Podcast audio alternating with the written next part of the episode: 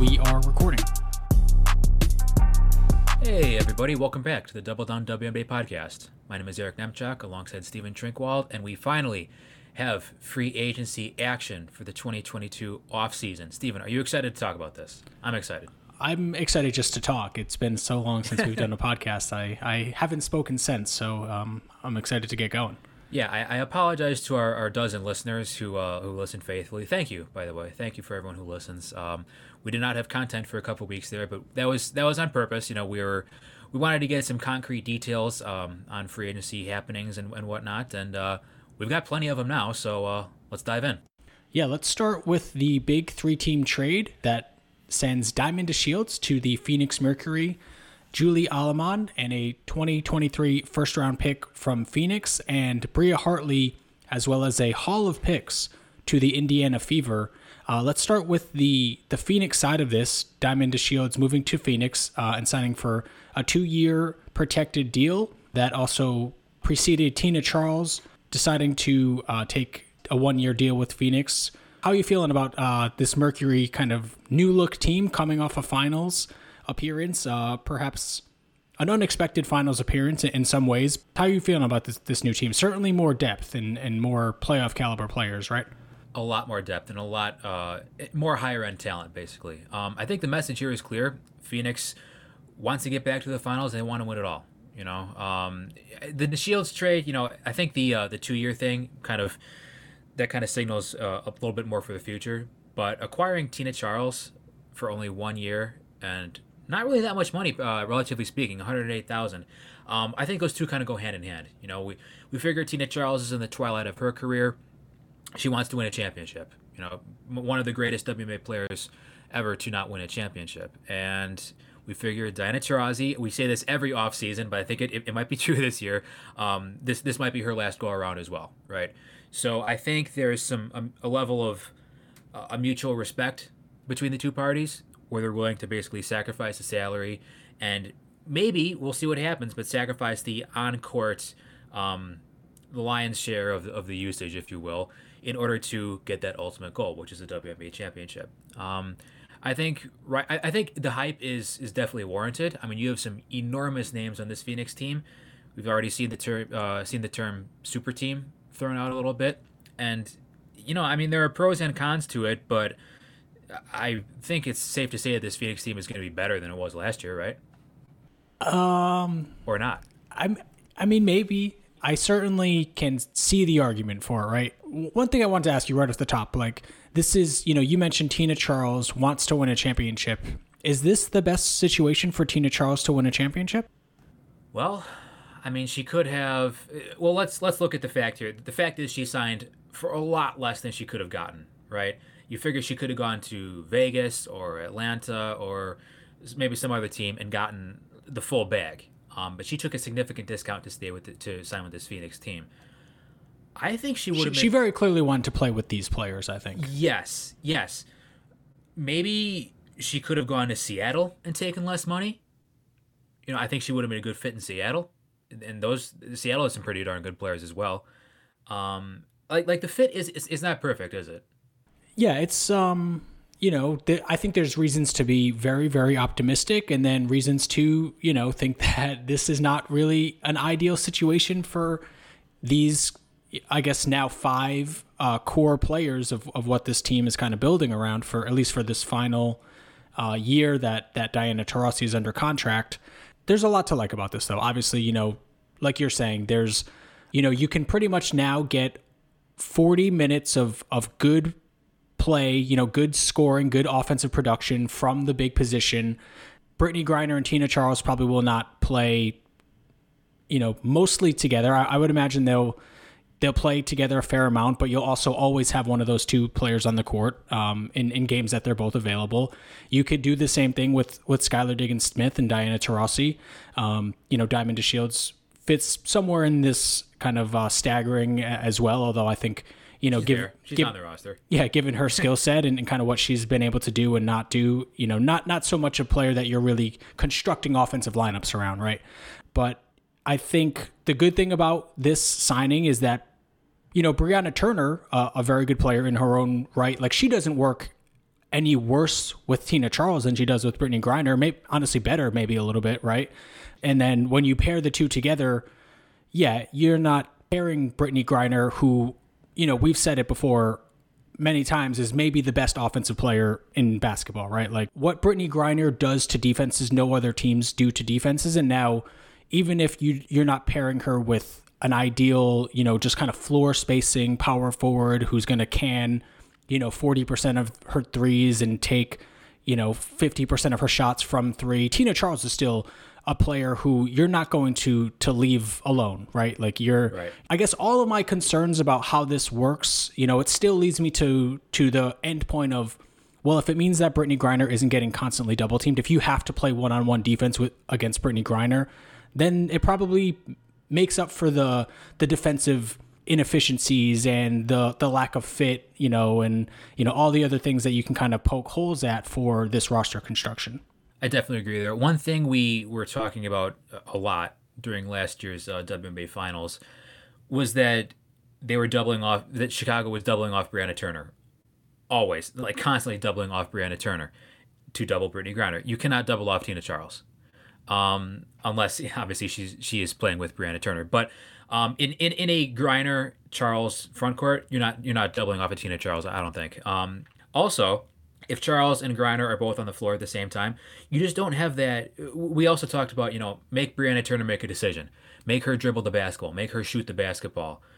I think you'd be a lot less. You don't want Tina Charles. You, you don't say, okay, make Tina Charles beat us, right? all those situations where Brianna Turner was, you know, kind of catching the ball off of a double team at the free throw line and having to make a dribble and a decision, almost all of those went poorly for Phoenix. And now that's Tina Charles.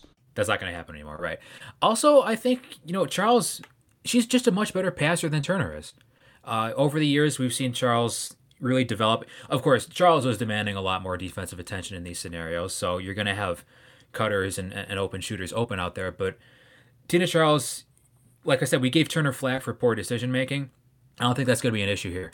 And I think if, if Griner is doubled or whatever, I think Charles moves pretty well without the basketball. Granted, we haven't seen that materialize that often because she dem- she demands so much defensive attention, but she's also a pretty good rebounder, at least offensive rebounder. So I can see it where you know if if, if Griner is doubled, Charles makes a timely cut to the basket, or she's open for an offensive rebound because you're you're busy putting two two bodies on Brittney Griner. So I think the fit offensively, at least, it's not perfect, but it's pretty darn good.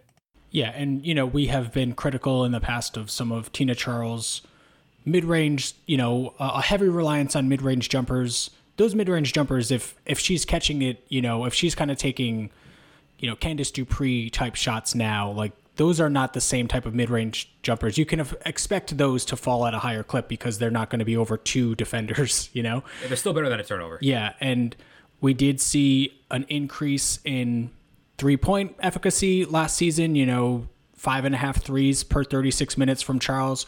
Let me ask you a question. She took about a quarter of her field goal attempts from three last season. Do you think that will go up or down in 2022? I think it'll go up. I don't know. I feel like she maybe. I mean, we know so little about how Phoenix is going to to play. I guess in, in 2022, but I could see it kind of going back to you know under 20 percent and her kind of Ho- Hold on, hold on here. I, I have something to say about that. Maybe if if she's sharing the floor with Brittney Griner, it'll go up. But if she is sharing the floor with Brianna Turner, she I don't want to see her out there shooting threes. Yeah, and she I'm sure, you know, the way I kind of looked at this is is there's 80 minutes of playing time between the power forward and the center. I imagine all three of these players are to probably play between like 24 and 30 minutes a game. Probably the two stars closer to 30, obviously Turner, you know, around the 24 number, which is you know, kind of relegating what, what she does a little bit, but there's going to be plenty of opportunity for all three of these kind of trios to, to see the time. And I wanted to ask you, like, which which pair of bigs do you think kind of fits the most intuitively between Griner and Turner, Griner and Charles, Charles and Turner?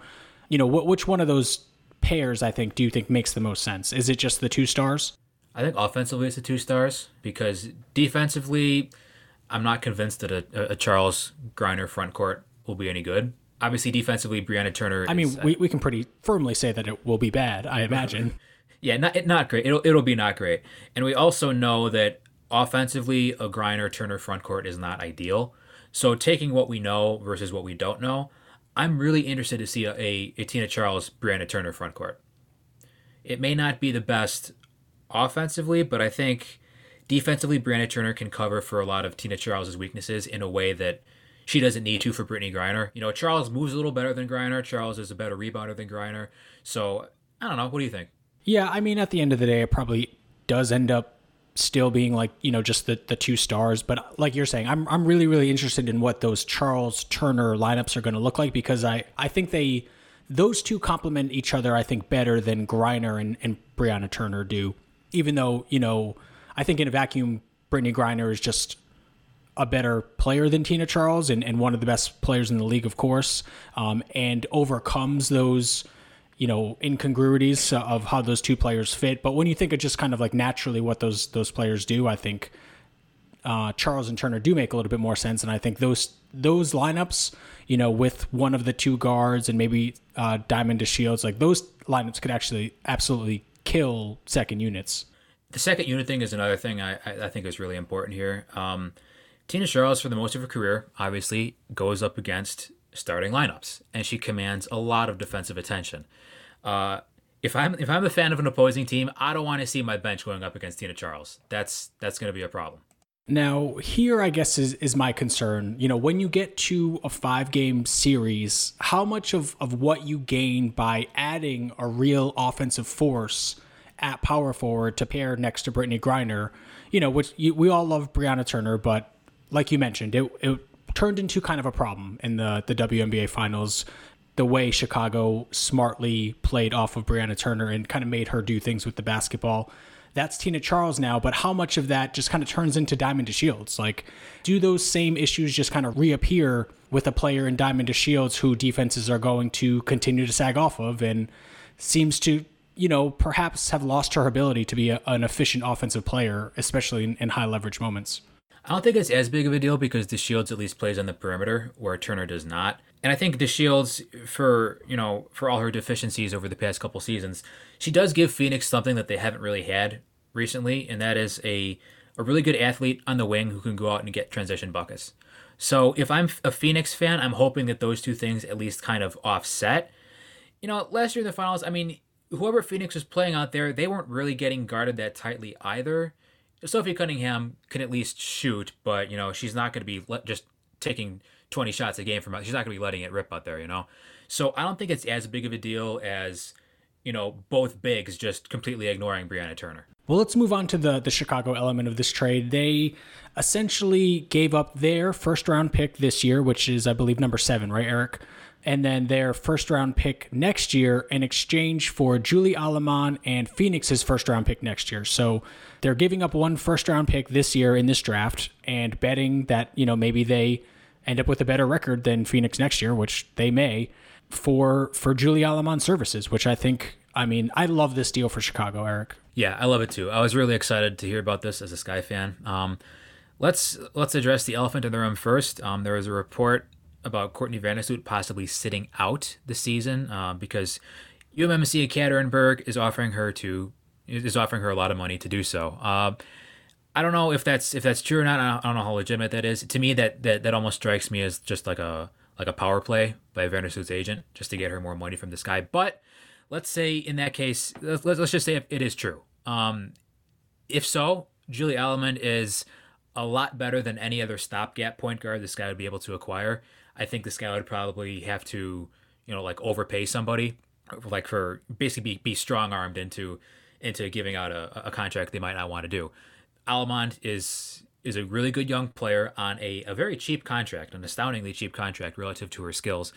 If Vandersloot is not sitting out, then Allemand becomes maybe the best backup point guard in the league, and also the Sky gain a lot of backcourt versatility. You know, you could play her at the two when Quigley sits out.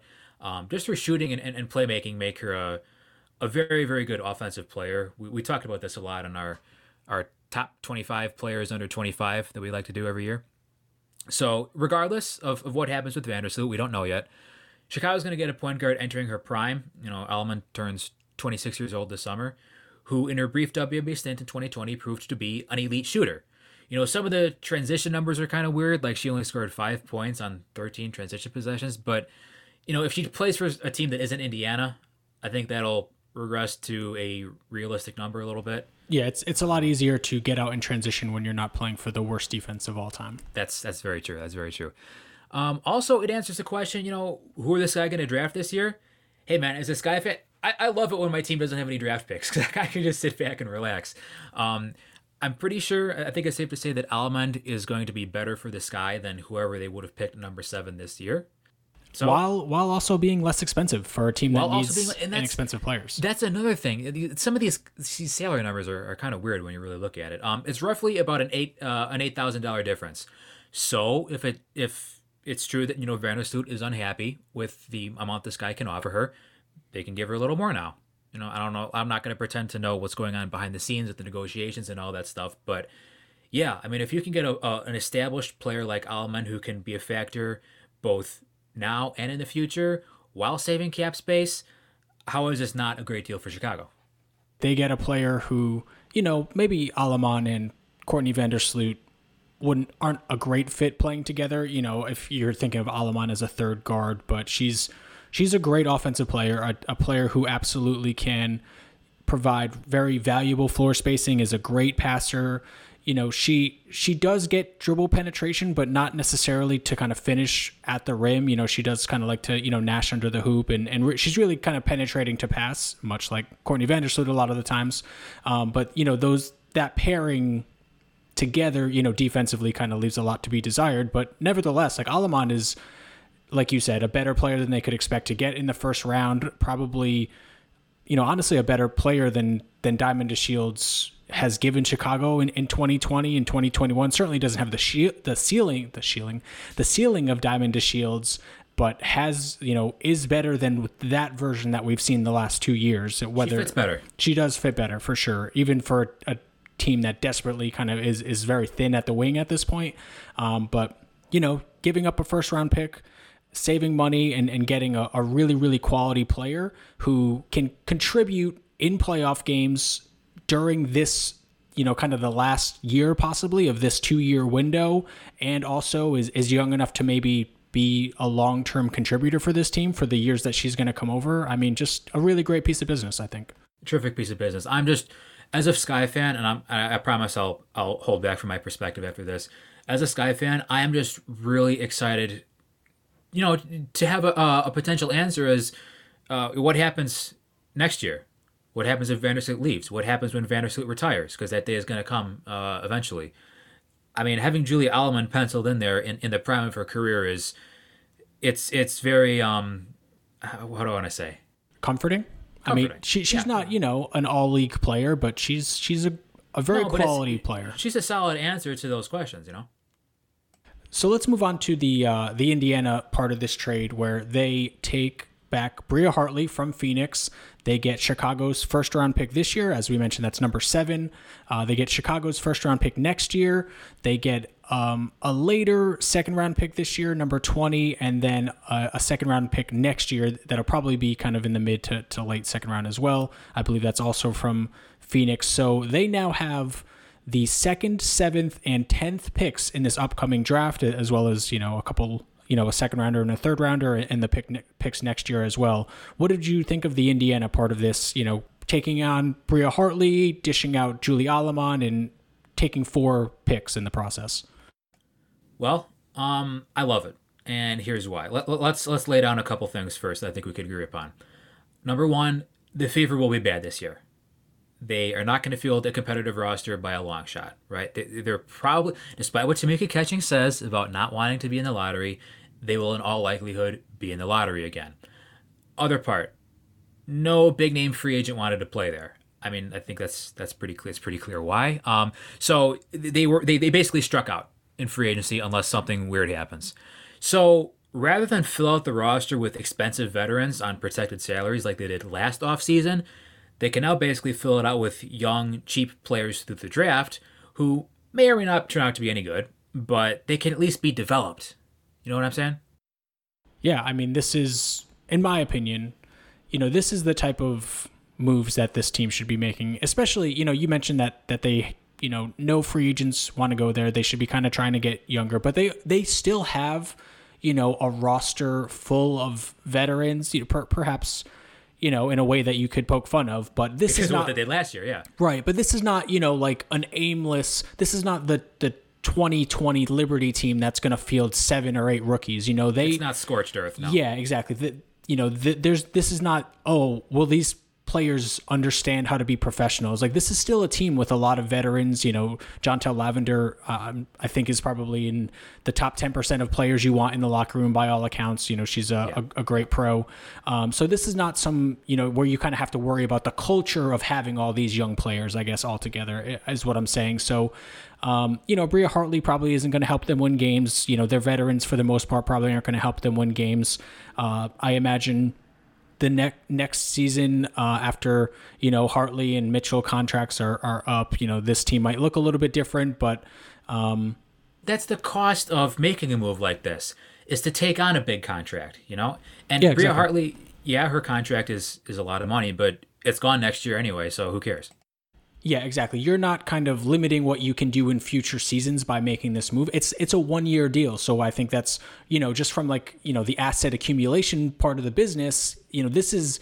As, as good as you can do for Indiana, in, in my opinion. So uh, it's a, a really great move, especially you know coming off the kind of debacles of their recent lottery picks, you know, with with Cox and Gondrezick already being gone from that organization to have three firsts in this coming draft, including the number two pick in in what is by all accounts a two player draft. You know, things are, are looking better for Indiana than they were a couple days ago. I think.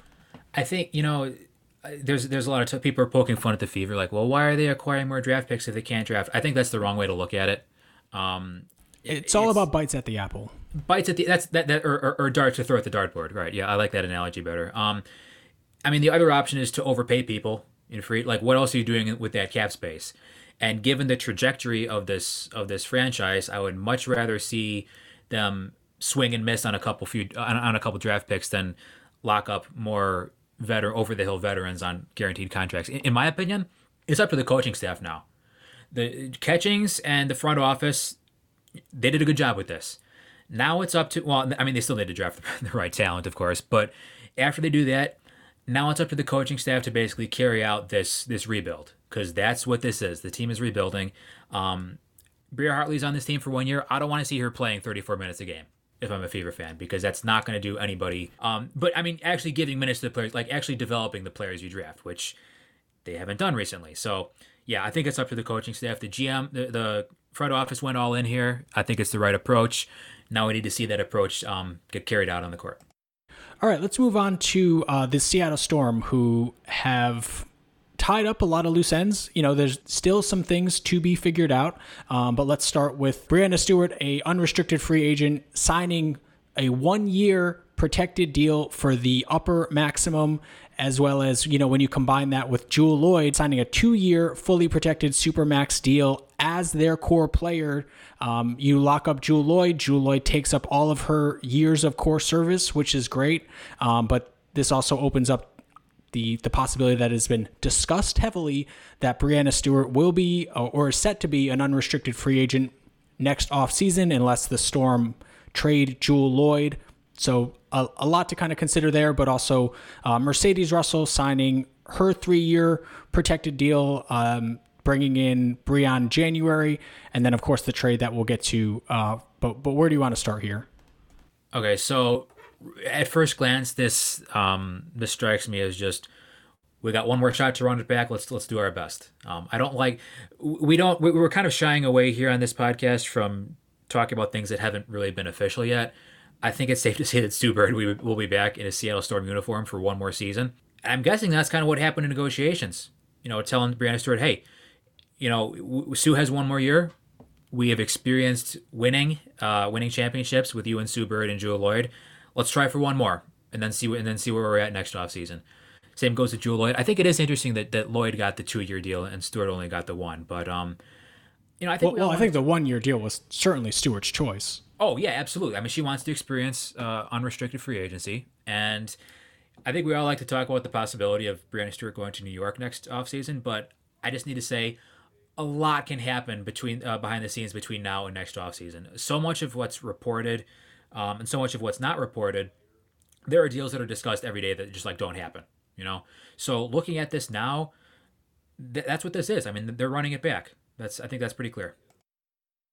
Yep. Um, and they are reshuffling kind of the the peripherals uh, of you know their their rotation. Uh, I did want to kind of before we get to the new players talk about Mercedes Russell. You know what? What did you kind of think about this signing? Three years, fully protected, uh, the same range of you know annual value that we saw from the Steph Dolson and Natalie Achonwa signings. I mean, I, I guess my big question is like, does this speak at all to their confidence in the the development of, of Ezi Magbegor as kind of like, you know, that fifth player in, in closing lineups uh, against the best teams, you know, as, as they're kind could. of. I, I I'm not it- sure this is a contract you sign if you think that Ezi's going to be there this season. Yeah, I mean that's a lot of years and the guarantee stuff. I mean the, the salary, I mean it is what it is, but that combined with the guaranteed stuff and, and, and the years, um, it could speak to their confidence in, in Magbegor. It could speak to their confidence in Magbegor playing for them every year. You know, Australia's status as a as one of the better programs in the world internationally. That's that's always a, um, something to consider as well. But Eric, cor- correct me if I'm wrong, but I do feel like you know the the COVID year aside, uh, Ezi actually you know did play, but a lot of other Australians did not come over. You know, the Australian players do seem to be a little bit more reliable WNBA uh, mainstays than like French players say. They do, but I mean, I think it's a case by case basis because you look at what's going on with Team Australia now, uh, with Liz Cambage's sta- status being, I mean, a, a total mess. Let's let's keep it let's keep it hundred there. Magbegor is a player who Australia I think is really keen on on making their future, uh, if that makes sense. So you know, I mean, I think this is a this is a case of if you you need to have front court depth. You need to lock up your front court depth. And Russell, you know, for her limitations, she does have a fair amount of strengths as well. And they have experienced some success with Russell as their starting center. Is it championship caliber stuff? I don't know. But uh, where else would they be getting that front court depth from? Yeah, that that's uh, a fair question to ask. And you know, I, I think this is a, a perfectly reasonable decision for for Seattle to make. I think this is, you know, Mercedes Russell has been a very, very good player, especially in, in 2021. You know, there was uh, the, the campaign out there for her to win most improved player, and she certainly, I think, improved a lot, especially within her uh, her finishing and her finishing package and kind of what she's able to do with the basketball on the move, kind of going towards the rim, but also being able to kind of take advantage of smaller players in the post. Uh, it she certainly surprised me at moments with her offensive uh, improvements, but this also does kind of I think go against the grain of, of really what has been winning WNBA championships the last four seasons with which is the ability to play five out on both ends players that are able to to play on the perimeter defensively and stretch the floor offensively you know for all of Mercedes Russell's gifts she's she's a paint bound center right she's more in the traditional mold She is. I agree with you 100% on all that. But again, I ask you, what was the alternative? Yeah, I think I guess the alternative was as a restricted free agent, you know, see what else is out there, see if that number comes in a little bit lower, and if it's something that's too high, you you make that bet on Ezi Magbegor kind of being your your starting center moving forward. But I mean, Ezi, for all her gifts in the WNBA, she can stand out there. But you know, you watched her play against the Chicago Sky, like? Candace Parker isn't guarding her from three point line. So, Right, um, so that's definitely a fair point. And I think she has uh, Mercedes Russell. That is, she's earned her. You know, she's earned this team's faith in her. I think that she can be one of their foundational pieces. You know, not one of their stars, but but a very solid fourth starter. I think. Okay, yeah, that, that those are basically my thoughts. Okay, let's move on to um, the the Briann January signing. Um, this for uh, it's a one year deal, and January announced in the press release that this will also be her final year in the WNBA, which is too bad. I think she probably has a few more years to give if she wanted to, but good for her for you know riding off into the sunset. What did you think about this deal? I like it. I like a lot for both parties. Um, I think the Storm, if there's one type of player they're really lacking, I think it was somebody who they could just throw on the opposing team's best perimeter scorer and not worry about it. You know what you're getting from Briann January on defense, and that is she is going to hustle her butt off every single second she's out there. She's going to be really, really physical um, with and without the basketball, or on and on the ball handler and, and, and on um, off ball players. And you can also now not worry about Jewel Lloyd needing to, to defend the opposing team's best perimeter scorer. I think you know we saw kind of an extended shooting slump from Jewel last year, and she has been prone to those in the past as well. If this move can save Lloyd the wear and tear and basically conserve her energy for more offensive output, I'm all for it. Because January is a player, like I said, you know, she she relishes that role of being a physical defender and, and taking the um, the top defensive assignment, and that's something that the Storm that they needed. So I think it's a great deal. Yep, me too. I think she's a near perfect, I would say, third guard for this team. I think you know, a perfect third guard probably gives you a little bit more offense than than Briann January does, but she'll I think she she'll probably play a little bit more point guard, right, than she has in past years. Um, you know, playing alongside Jewell Loyd, you know, on any time that Sue Bird, you know, we, we know the Sue Bird maintenance program, she's probably not going to play 30, uh, 30 plus games this year. Um, but, you know, she can shoot the three. We wish her usage maybe went up a little bit higher because uh, the percentage is, is always really really high. She'll she'll give you a you know a record scratch every now and then, but her her defensive chops, you know, um, it's a great fit. I mean, this is I, I really love this one. I, I do. Um, like I said, maybe you wish for a player that had a little bit more, you know, Epiphany Prince type offense in her. Uh, you know, someone that could just create a shot. But I mean, you have Loyd and, and Stewart and Bird, and I I imagine uh, January is going to spend a, a, fair amount of time with all those players on the court. Um, I think you know the the tail end of the January discussion does kind of wrap up with the the rest of what they did here, which is uh, trading Katie Lou Samuelson in the number nine pick to Los Angeles in exchange for Gabby Williams. This is a move that um, I was not a fan of, Eric, from Seattle's perspective, I should say.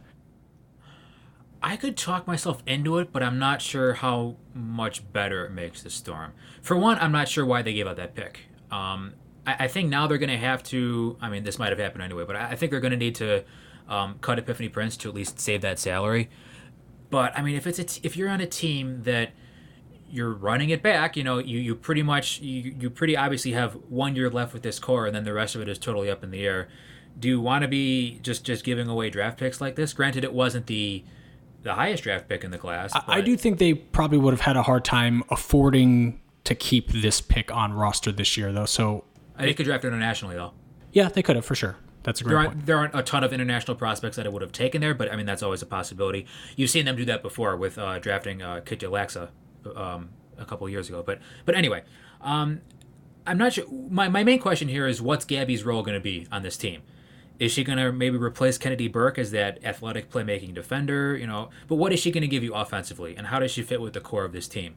Because you know, yes, she's playing really well overseas again, but is she? every everything that Gabby has done in the WNBA suggests that she is going to be a player that's just ignored by opposing defenses and I don't know if Seattle and, and, that's being reflected in even in her you know for Sopron where you know she's allegedly kind of this this offensive engine and EuroLeague Gabby you know she's at forty six one of the worst eh, that's one of the worst offenses in EuroLeague women by the yeah, way so. she, she's at forty six percent true shooting she's shooting twenty seven percent from three so it's it's not even really like a, a Katie Lou situation where you know the shooting numbers are there and you're just waiting for it to translate. Like she's she's been a poor shooter over there this season as well, 43% from two. I think actually the two point shooting is, you know, with WNBA spacing, maybe we see that increase uh, a little bit, but you know that it's hard to with the WNBA resume and and the poor shooting overseas. It, it's hard to kind of see that really turning around and you know, I think to answer the question of what the role is, it's she does definitely improve their team athleticism, right? Like she yes. gives them a very athletic wing option who can uh, nominally defend a few positions. You know, she's a, a, decent passer for her, you know, for a wing. I, I don't really think as, and you know better than anyone that, you know, a backup point guard role is, is necessarily going to turn out good offense for the Storm. But, you know, I, I, I just think this team will probably try to. I imagine she'll be their starting three. She'll start a lot of games for them. I'm sure Noelle Quinn will try to close games with Gabby until you know it just proves untenable offensively. They'll probably get away with it just like they have in years past, starting or closing games with Jordan Canada in kind of three guard alignments. Um, but you know they just re-signed Steph Talbot to a training camp contract. They have Briann January like Gabby Williams, I think, in my opinion, is is the third best option to be that third wing uh, of those three players in closing lineups.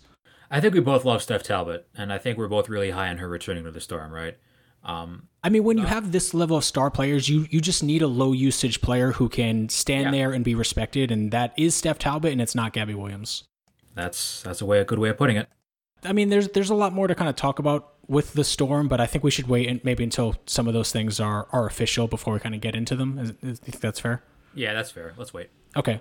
Uh, so let's talk about the Connecticut Sun. Just a, a couple things on the docket here. Jonquel Jones signing a two-year deal, lower than the full supermax contract, um, but two years to kind of get her years of core service done and hit true unrestricted free agency as quickly as possible, which will be between her age 29 and 30 season. So, you know, still plenty of uh, um, time for for Jonquel Jones right in the the prime of her career, and her taking that that decent haircut on her maximum earnings uh, allowed the Suns to bring in another six figure player, and that six figure player is uh, Courtney Williams, returning on a one year fully protected deal. Um, how did you feel about this one, Eric? Given kind of what what the Sun options were, and you know who Courtney Williams has been in her two years since leaving the Sun. I mean, okay, like it, the, the funny thing about this is, it, like, it's not like this is some unknown quantity. Like we have seen Courtney Williams and Jonquel Jones and, and all these other stunt players play together very recently. Um, so again, and, and, by the way, I believe Kurt, Curt Miller said that Jonquel Jones was a strong advocate for Courtney Williams returning. So I, that's that's always cool, you know, when your when your star player likes your like your likes your other players. So uh, it's interesting because I, I feel like in theory, Courtney Williams fills what the Sun were lacking last season but does she really? I, I know you. I know you want to go off on this, so you can go ahead. Oh, I mean, I, I don't even really have too much to say. Um, it's I understand the appeal of this move, right? We the thing that we've all been talking about for the Sun and kind of their uh, their weakness in in all the things that they do well is is a guard that can give you a little bit of, of self creation, right? A little bit more kind of punch of perimeter scoring. Someone who can create a shot, can do something off the bounce. Uh, Courtney Williams can do something off the bounce, but I, I don't think it's, it's really going to end in a mid-range jumper. It's yeah. Is that is that thing off the bounce any good? Right, forty-eight percent true shooting, twenty-five percent usage. Is that going to kind of elevate your chances at the highest level?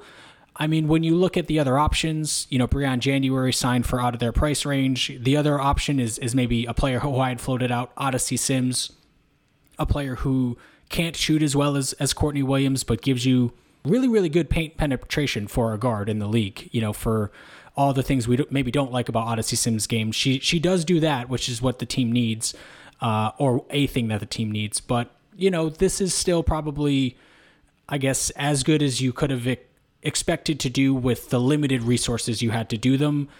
Do you think this team is better or worse than they were in 2022? I think they're better, but not necessarily because I think they're better because they're going to get a full season of healthy Alyssa Thomas. Uh, I, I think if you look at it, it's they get a little bit better offensively and a little bit worse defensively. Simply put. Yeah, that's probably true. And this is kind of like the the dream roster construction back in that offseason before 2020 when they originally signed DeWanna Bonner, you know, when Jasmine Thomas and Jonquel Jones and Alyssa Thomas, they were all on on smaller contracts, you know, th- this was kind of what you were hoping you'd be able to work out. Um, Courtney Williams, of course, did what players should do and, and got her maximum earning potential in that offseason rather than kind of taking a, a haircut. But, you know, she's also maybe just not not as good, frankly, as she was. DeWanna Bonner certainly isn't the player that she was, you know, two years ago. I don't right. think. Um, so yeah, I think I think it's fair to think that they'll be a better team, but they certainly won't have a better better regular season, right? They're not going to be, you know, a plus 10 or higher net rating, just absolutely crushing teams with this one specific identity, but they also are not, you know, uh, as uh, actually I don't want to out the person that, that says this, but they're not a meme team anymore. You know, they they have different with with Alyssa Thomas back in the fold, with Courtney Williams there. They don't have to just kind of stick to this one bruising style of. They're not one dimensional. Yeah, exactly. They're not one dimensional. Although this this other dimension may not be as as effective as they think I, it is. I think Stephen. I, I think if, if there's one thing the Sun will be able to do this year that they couldn't do last year is play with pace. Uh, and you know pace. That's you, you, know my, my thoughts on that term. But in in in this uh, context, they're going to be able to get out and run and, and get those easy transition baskets or fouls drawn um, a lot more than they did last season. And that's going to add that extra dimension to this team. Um, That, I think, can I can I just jump in? The last time Yeah. that this was a good offense, it was when Alyssa Thomas and Courtney Williams and Shekinna Stricklen, for what it's worth, were kind of the foundation of that transition offense. So if they're able to get back to that a little bit more, I think it could result in some good things. Absolutely, absolutely. So I, I think um, if I'm a Sun fan, I'm still pretty happy about this year's uh, this year's team. It, it's interesting because like you look at this year's Sun team, it's like, well, that's a free agency period because like I don't think they can do much else.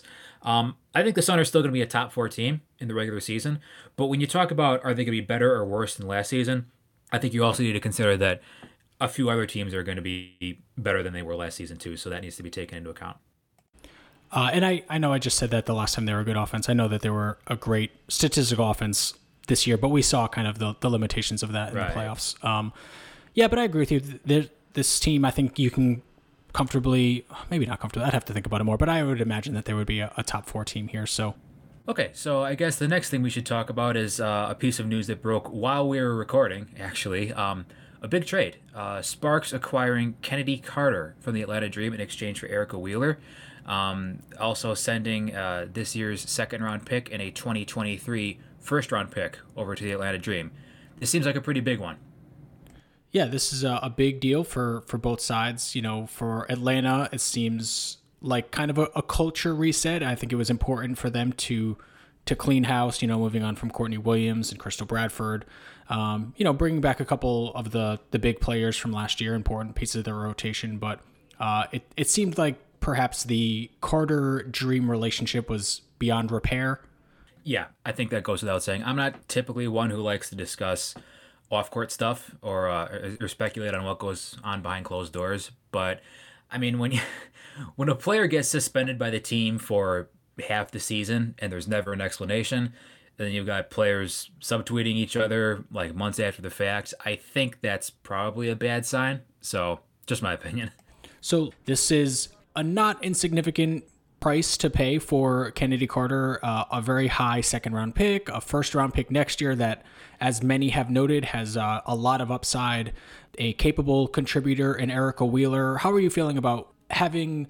If we come to the conclusion that Atlanta made up its mind that, that they were moving on from Carter, how do you feel about this return? I think it's a great return uh, because, from my perspective, like how I interpreted this, I, I think they may have been trying to move Chennedy Carter and haven't really weren't really able to do so, like find a taker for her, um, until the Sparks came along and said, "Hey, we need to clear some cap space. We'll we'll t- we'll take Carter from you." And this, the dream like, "Okay, we'll give us your first round pick in 2023." And for a team that for a franchise that is clearly rebuilding, uh, resetting, if you will, from a cultural perspective, this is exactly what they needed. Um, another first round pick in a really, really good draft in 2023. And, you know, just, just leaving their options open. I, I think uh, draft capital is always important to have if you're a rebuilding team, obviously. But this kind of, it doesn't lock the dream into any really bad contracts long term. Um, yeah, they do get Erica Wheeler, but I believe her contract is up at the end of the year anyway, so that doesn't really matter for the team's trajectory. So I like it for Atlanta. Yeah, and they have quite a bit of draft capital moving forward now um, with their own lottery pick this year, two of the top four picks in the uh, the second round as well, and then of course their own first in LA's first next year. For LA, I guess this is, I think, a worthwhile move, even if you are a little bit more cautious about kind of the the off court stuff with Chennedy Carter. But you know, this is a, a team coming into the offseason for the Sparks who they had this you know they were coming into this second year of this two year window of these uh, you know with all the the vets they had six protected contracts coming in. They weren't really it looked like they weren't really going to be able to make much maneuvering to bring in any additional high ceiling talent to put around some of their uh, franchise cornerstones.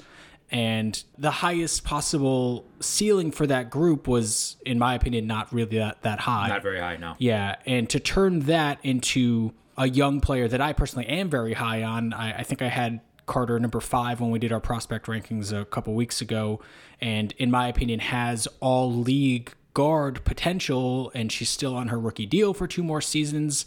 Um, yeah, there, there's tremendous upside in, in giving up that first round pick in a draft that has a lot of you know, franchise or at least a couple franchise cornerstone type talents in 2023. But, you know, most of the time when you you have a first round pick, you hope to get a Chennedy Carter type player. So, you know, the Erica Wheeler part of it. Like I, I think Chennedy Carter is just going to give you a better chance to drive efficient offense than Erica Wheeler is going to. And the other part of their I guess recent transactions in terms of you know freeing up the the space and the available veteran protected contracts that they wanted to free up clearly flipping Gabby Williams, who you know never ended up playing a game for the Sparks, for Katie Lou Samuelson in a first round pick. Like we we talked earlier in the show how we didn't really care for that move for Seattle. Well, that must mean that we like it for LA. I mean, not not necessarily, but in this case, I think it means that for LA to I think turn turn Gabby Williams, a player who probably would have had some pretty decent success doing what she does well in LA, but they, they don't really need Gabby Williams' skill set, in my opinion, as much as they need Katie Lou Samuelson's skill set. And they got a player who is much less expensive and allowed them to do some other things in free agency and got a first round pick of it. Uh, within, you know, uh, all those things, I think, you know, a couple really nice trades for LA, in my opinion. Yeah, LA's having a good offseason. Um, first of all, I, I totally agree with you that last year's Sparks team didn't really have that high of a ceiling. Uh, you know, they they didn't have very good injury luck uh, with both the Ogwumike sisters missing significant amount of time. But I think even if the Ogwumikes uh, were healthy the entire season, that wasn't a, a, a deep playoff team. You know, uh, this is a way of not only freeing up cap space um, for a max contract free agent, which I think we all know who it is. Um, but it does, it, it, they're taking a swing on a dynamic young guard who does have a lot of potential, as you said if you look at last year's Sparks offense, it was so. I mean, you said it wasn't efficient. Um, they were running small lineups, but they still weren't scoring. I think it was the number twelve offense in the league, to be clear. Yeah, so um, you can't be worse than number twelve in a twelve team league. I think a, a major part of that was they just didn't really have any players who could take who could force defenses out of their shells. You know, there there's no there are no players who could really create shots for others. Nobody forced defenses to rotate to make adjustments. Uh, Chennedy Carter is a very, very good dribble penetration guard, and she's a very good pick and roll guard. So even her presence alone is going to open up a lot of things for the Sparks offense, particularly with the Ogwumike sisters back healthy. Then you add in Kristi Toliver, a really good uh, outside shooter, still one of the better one-on-one players in the league, I believe. Lou Samuelson, who at least needs to get guarded from behind the three-point line, and the potential to add a an elite center who I think we know all know who that is, who's going to command double teams. Um, the Sparks offense is suddenly looking a lot better than it was last year. Yeah, so I mean, I don't think I'm quite as high as the folks that are, you know, the highest, I guess, among kind of, you know, people that are talking about the Sparks team as as potential championship contender, but um, I wouldn't go that far. Yeah, I, I, think they're they're still you know pretty comfortably below some of the best teams in the league, um, but they have a real building block for the future and they're going to be a lot better than they would have been if they hadn't made these moves. And you know i think we could see this as like a, a really really tough out as sort of like a middle seeded playoff team if, if that makes sense. Yeah i agree with that. I agree with that. I, I think the only drawback is that the the backcourt defense is going to get a little bit worse if not a lot worse. But as we always say you know like it, interior defense and help defense is more important than perimeter on ball defense. So i think the, the Sparks, you know, they, if there's one thing they did last season, they really, really got after it on defense. They really established a defensive culture. So I think that's one thing that can kind of carry over, even if you're exchanging a couple parts there. So we'll see what happens on that front. But if I'm a Sparks fan, I'm absolutely elated at what the team is doing this offseason. Yep, I agree. And then from the, the dream perspective, you know, I had uh, tweeted out in the immediate aftermath that I loved this move for the the Sparks, and you had responded that you love this move for Aari McDonald. I do. Is Aari McDonald like the, the type of player that you make a move like this for? Is she a franchise cornerstone in your opinion? I don't know about franchise cornerstone, but I, I just looked at like full disclosure, I'm an Aari McDonald fan. I loved her game in college. I love how she plays both ends of the floor. And I think she's one of those players who can draw fans to, to watch her play. She's she's an exciting player. Um, who's got a lot of potential both on and off the court. I, that tweet was more so just for Aari getting her opportunity rather than you know the, tree, the dream building around her. I don't think she's going to be like an MVP in this league or anything. But um, when I looked at McDonald last season, it was like they spent a lottery pick on her when they already had that position pretty much loaded with with Carter and Sims, and then even after Carter was suspended, um, you still had Sims uh, playing on a on an unprotected expiring contract on a team that wasn't going anywhere, and McDonald was really having a tough time establishing. establishing I mean, Blake Dietrick was like getting more minutes than Aari McDonald. Yeah, Dietrich was. Yeah, it's like I didn't understand that process by Atlanta. Now I think now that the dust has kind of settled there, Now McDonald emerges as okay, this is the player who they're who they're looking to to captain their ship, um, and I'm just excited to see how that unfolds. I'm I'm sure there will be growing pains as there is for any young point guard really, but I think uh, McDonald has a lot of room to grow in this league, and I'm happy to see her get this opportunity. So for the rest of the Dreams offseason so far, you know, they brought back Tiffany Hayes on a one-year deal. They brought back Monique Billings on a one-year protected deal. They brought back also um, uh, after a, little bit of an absence Nia Coffey on a one-year deal. They did pick Out up of one-year deals. yeah, which I think is is strategic. That I think there's a reason they're they're doing that. I, I wonder if they did kind of go and check in on some of the the higher, you know, the more marquee free agents, and then once those once that didn't materialize, they they kind of went the more one year route. They they did pick up Megan Walker off waivers. Uh, they traded a third round pick for Kia Vaughn. Um, what what's been I guess notable for you for this offseason so far? Where should we start? I believe the first move that was reported or that came out was the Nia Coffey deal, correct? to, to my memory, that was the first one. Yeah. Yeah. So that was it's a nice move, you know, but it, it's not really that exciting to me. I, I think I would have been more excited if it was Nia Coffey signing to a contending team. I think she's a nice piece, and she did improve significantly this season. So so kudos to her and kudos to the Sparks coaching staff for getting that out of her. But I don't know. I, I'm I with you that, see... that she does seem a little bit more um, of a floor raiser. I mean, of a ceiling raiser than a floor raiser. Like, what is she really doing for a bad team?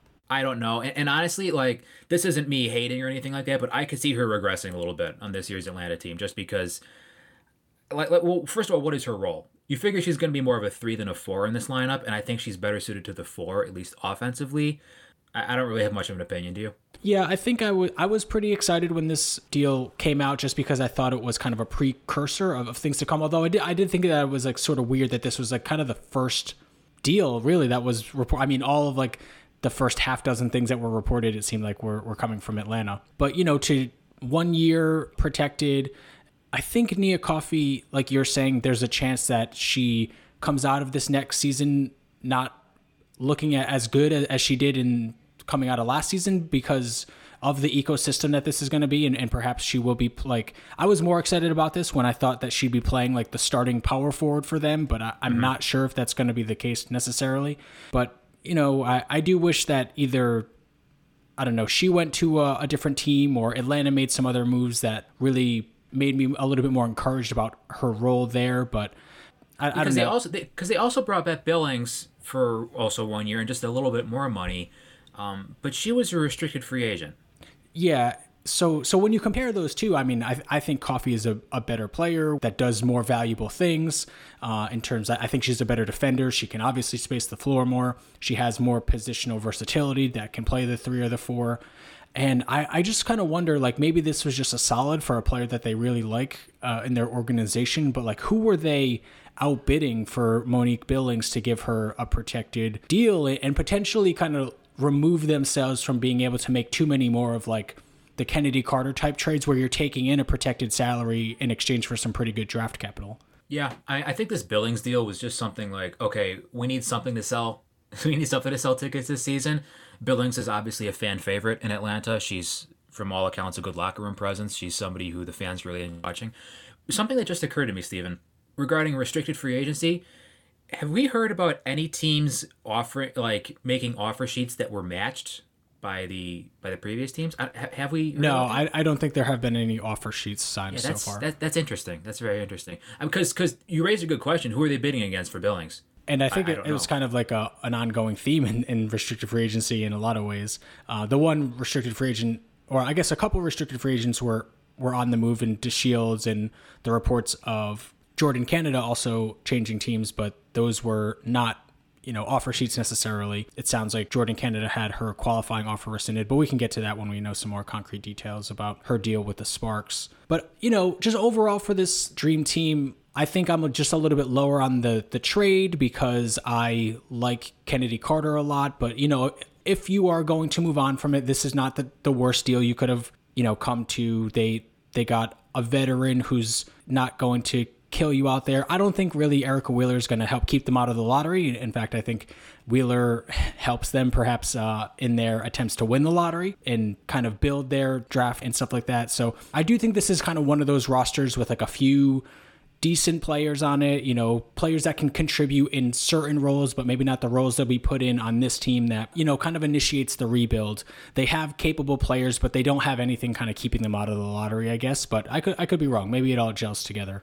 I think Stephen, I think this is the this is the uh, kind of in between year for the Dream where they like they're like making moves this offseason to make them appear like they're competing, but in reality they're getting ready for a long rebuild. I think they're going to be better like there's a possibility that they're better this year than they are next year. But this year is going to be a lot less exciting than it is next year as far as trajectory of the franchise. You know, like they got all these veterans on one year deals. Some of them are almost certainly not going to be back. Like I don't think I don't think they're going to keep Vaughn. I don't think they're going to keep Wheeler. Like like like these are rentals just to fill out the roster while they plan for the future and, and overhaul things. But that's the reality reality of rebuilds. You know, before you go scorched earth, you need to at least have some kind of transition period and that's where this is going, in my opinion.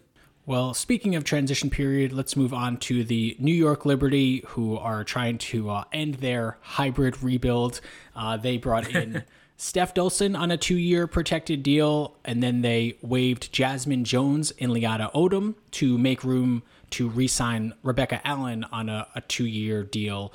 What do you think about these two moves? I really like them. Um, I'm not sure how much, well, I, first, first, first things first. I think the Liberty need more if they're going to be competing. Um, I agree with you, but that doesn't mean I, I, I can't like the moves themselves. I particularly like the Dolson move. I think she's a great fit in New York, particularly with uh, their guards, with Ionescu and Whitcomb in particular. You you mentioned it all the time when she was in Chicago. The off ball chemistry she had with Allie Quigley is really was really really solid. I, I can see her establishing a similar uh, screener to off ball shooter chemistry with Sami Whitcomb and then she gives Ionescu a screener, which New York just didn't have last offseason. Um, they had no one that could set a screen. Uh, no, and and Dolson is one of the best in the league. No, no, no, no one who could set a screen, and that that's that's that's a bad thing. You know, I mean, that's not something that really shows up in the box score individually, but I mean, it does show up in the box score because your guards can't get into the paint and you can't run an effective pick and roll. So, and they led the league in turnovers, which that that's yes, a factor. Also, not a good thing. Um, also, you know, she provides some some flexibility next to Natasha Howard. I think I think you like. Do you like Natasha Howard at, at the five? I mean, I, I think it usually would work better than going with Howard at the four. But okay, but that not always though. Not always, for sure. But you this know, also this doesn't solve any of the Natasha Howard at the five problems. Like you still don't have one of those centers to guard uh, Sylvia Fowles or Brittney Griner. Right. You know, your rebounding isn't necessarily going to uh, be a whole lot better. Like you're not going still going to be fouling a lot. You're not going to have increased rim protection. So really, I mean, you're you're playing two bigs, and, and oddly enough, it may still even help your spacing and your offense, but. The, the returns of playing two bigs defensively and all the things that you you know, are weary of, not you specifically, but, you know, the collective you are weary of, of Howard at the five, like those answers aren't really, or, or those aren't really answered, I guess. Well, if you're looking for a big to guard Sylvia Fowles in this free agency class, you might be disappointed. Yeah, th- there's not I, a lot of them. I get, I get what you were saying. No, that, that's a valid point. That's a valid point. Um, which is kind of why I said in the first place, like I like these moves, but they need more.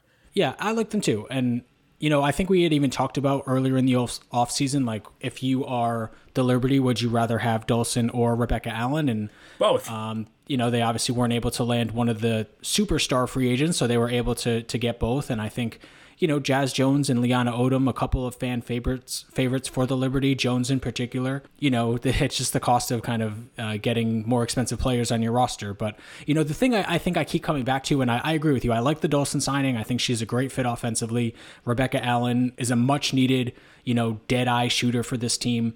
Uh, and, you know, a defensive playmaker in, in her own right. But I think the thing I keep coming back to, as much as I like both of these signings, is really, you know, you've added one more good player from the second worst team in the league last year from a net rating standpoint if you aren't able to bring back Marine Johannes. So you're you're counting on Jocelyn Willoughby and Asia Durr and then some I guess uh, internal improvement from some of the other end of the bench players and you know if you don't get that I think that's kind of asking a lot or, or at least it's a considerable question mark considering you know Durr has missed 2 years Willoughby coming yeah. off a very very serious injury. You know, I wasn't I guess I never really got on board the Willoughby train during the bubble season, but enough smart people like her that, that I'm willing to just kind of, you know, give it the benefit of the doubt here. But if those things don't really kind of come around, then you have, you know, seven good players instead of six good players like you had last year. No, I agree. And I'm a Willoughby fan, but I, I agree she should be looking over her shoulder, as should, you know, Didi Richards, Kylee Shook, uh, maybe even Hanju. I mean, I don't, I don't even know if Hanju is going to show up this year. But, I mean, just looking at their depth chart, they still need more particularly in the front court and uh, and defensively. So it, it's a nice start. It's it's a nice start. And one more impact guard. You know, they would need one more impact guard and one more impact big and one more impact. Wing. That's simple, right? Uh, man, I really I really hope Asia Durr is healthy and, and can play because that, that would be a huge boost to the team, and that is the definition of internal improvement. You know. Uh, anything else on the Liberty, or should we move on to the Washington Mystics? Let's move on to the Mystics. Some interesting stuff here. They're in a position where they couldn't really, I don't believe, afford to bring back all of their free agents, and they did not. The one free agent, I think, let's let's talk about this first. The one free agent that they brought back was Myisha Hines Allen, who secured the bag, as they say, three years protected, 170,000, 175,000, and 180,000 respectively over those three years. I, I know you know you're not the the biggest kind of uh, cap guy, but do you is that higher or lower than what you were expecting for Hines Allen? You know, taking into account the Mystic situation, I'm not surprised by it. Um, I, I think, and and I I always say I hesitate to use these terms, but I think it is a bit of an overpay relative to relative to the hard cap. As we yes. know, all of these players are underpaid, but you are looking at a hard cap here, and what you pay certain players limits what you can do otherwise. Yeah, exactly. And the Mystics had to do this. They might not like doing it because, but I mean, let's let's look at who else. I mean, it's pretty obvious that Tina Charles wasn't coming back, and looking at Emma Meesseman, I mean, so the choice was basically between Meesseman and Hines Allen, right? I don't know what happened with Meesseman with the Mystics. I don't know if she was non-committal coming back. I don't know if Belgium said we don't want her playing for you anymore, or she's not going to play for you this year. Whatever the situation was, it seems to me like the Mystics were kind of their hand was kind of forced into locking up Hines Allen. And Hines Allen's camp said, "Okay, we better take her for three years guaranteed then." Yeah, I think there's. I guess I'm a little bit surprised that there wasn't like the full lower maximum offer out there for Hines Allen, even though I am not the biggest Hines Allen fan. I don't really think she's going to. Do you think some other team offered her more? No, I don't think so. I think from where she is in, in her career at this point as a restricted free agent, you kind of, you know, as someone that has a little bit of like star branding to them a little bit, like you kind of take the maximum earnings, I think, but but maybe, I don't know. But you know, you would think that she would just take that and see if Washington would match cuz like you're saying, sure. it would be a kind of a disaster even if they have the number one pick and Elena Delle Donne feels healthy and stuff like that, but to lose all three of Hines Allen, Meesseman, and Charles in one offseason to not be able to retain any of them, you know, I feel like maybe Myisha Hines Allen would have kind of uh, forced their hand a little bit more. But so they bring in Hines Allen. They also bring in Elizabeth Williams. Big fan, both of us are uh, of Elizabeth Williams for sure. They do have the number one pick. It looks like, you know, a, a pretty decent starting point of a good team here. Uh, a lot of defensive talent surrounding a couple offensive minded power forwards and Delle Donne and Hines Allen. I do think though that like Delle Donne is going to have to be really, really good, one of the best players in the world for this to be a decent offense. I think when you kind of look around how how much of this is sort of uh, defense focused in this lineup. Well, she is when she's healthy, but unfortunately we haven't seen that in a while. Um, I, I, think I agree. I mean they're they are a bad luck Elena Delle Donne injury or absence away from not being a very good offense. Being you know, really one of the, I think. Yeah, yeah. I, I don't. But the thing is, like, I think they have a lot of good offensive players in their in their particular roles. And we always talk about Atkins being a star in her role. They're getting Alysha Clark back in her role, so the defensive versatility they're going to have on the perimeter. They're probably getting awesome. Rhyne Howard, I would imagine. Probably getting if they choose to draft Rhyne Howard, that's a lot of defensive versatility out there. Um, and then you're adding Williams, um, a, a, former All Defensive player who I think this this move could in, could reinvigorate her career. I mean, she went from playing with a team with no shooters to a team with a lot of shooters. She went to a team where the guards actually passed the ball, um, playing alongside several elite per- perimeter defenders in Atkins, Clark, Cloud. Um, they're still going to be undersized in the front court against the league's best centers, and I don't think there's really any, any way around that.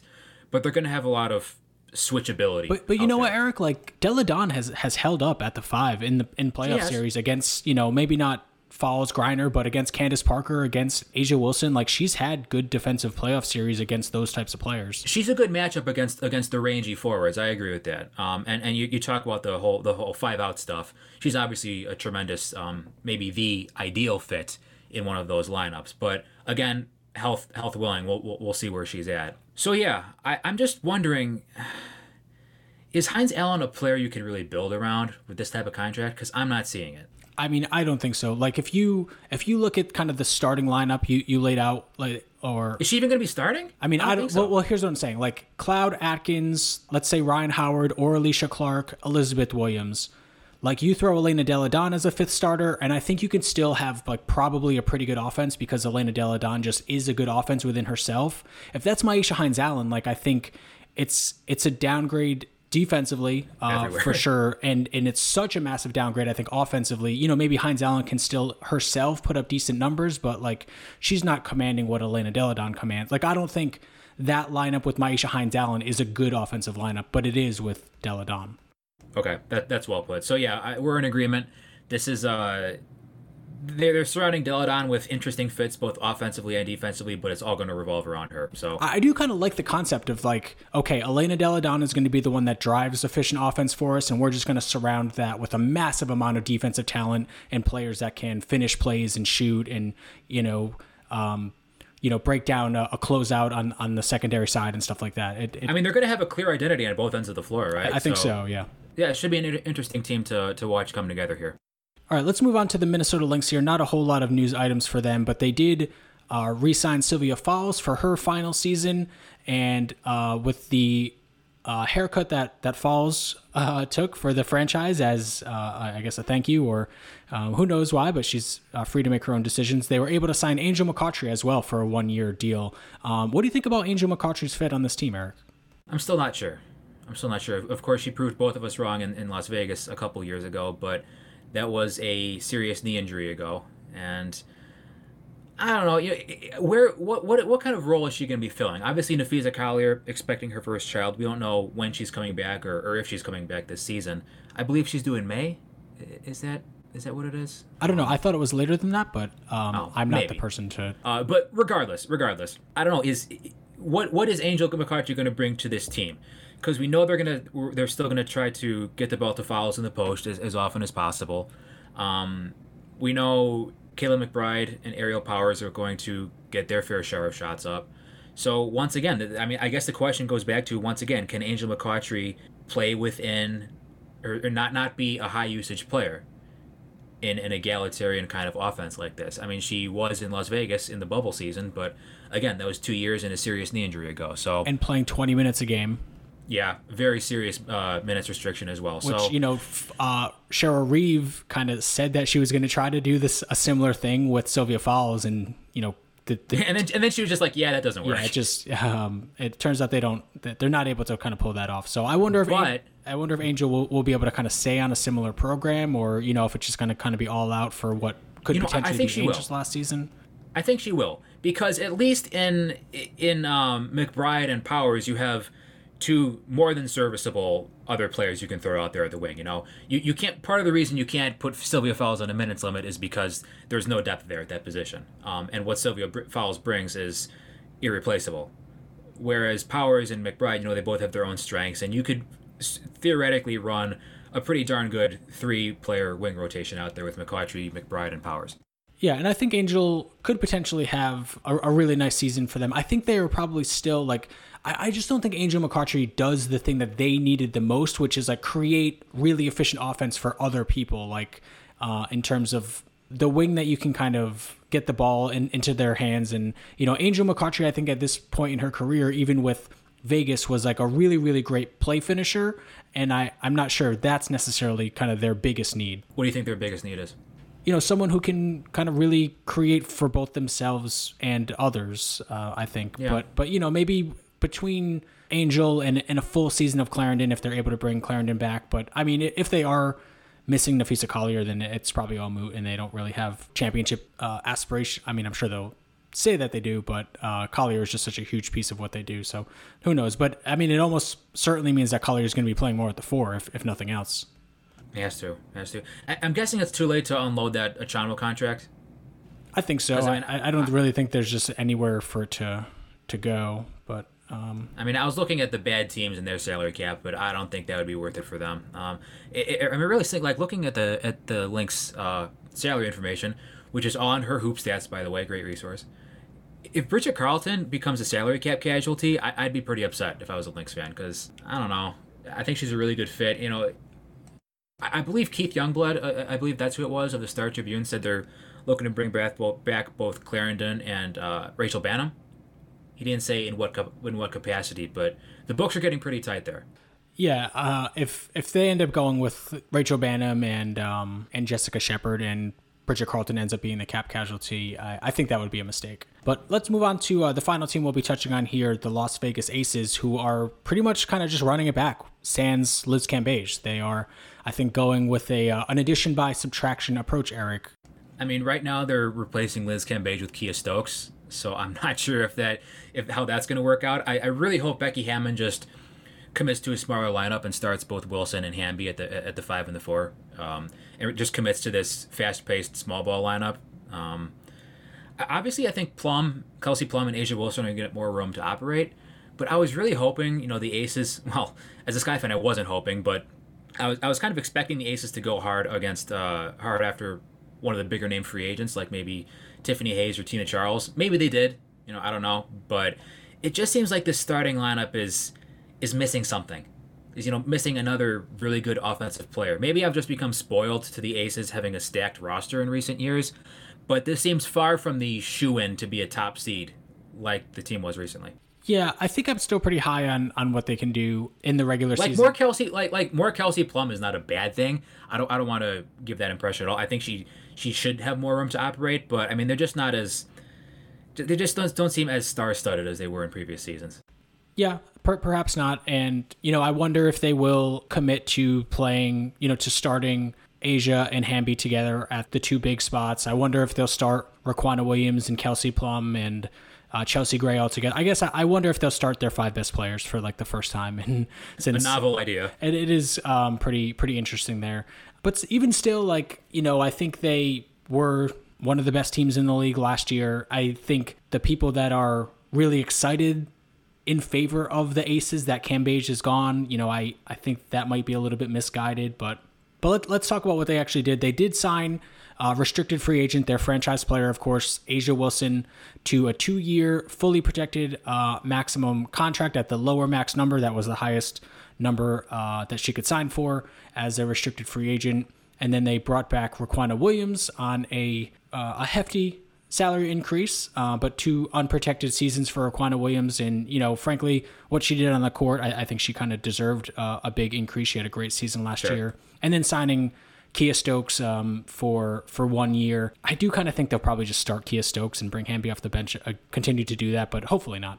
I, I, think that would really be that'd be really putting themselves into a box. I, I think that'd be what do I want to say? I think that'd be creating a weakness that they don't really need to create but we'll see what happens. Yeah, we'll get more into it when we do our, our team outlooks here. But um, is that it? Uh, should we wrap up? Yeah, let's wrap it up. Okay, great. Thank you all so much for listening. Uh, I think this will end up being a bit of a longer one here, but you know, I think worth it after we had some time off. If you want to support the show, you can subscribe, rate, and review on Spotify, Apple Podcasts, and Google Podcast Manager. You can follow the show on Twitter at Double Down WNBA.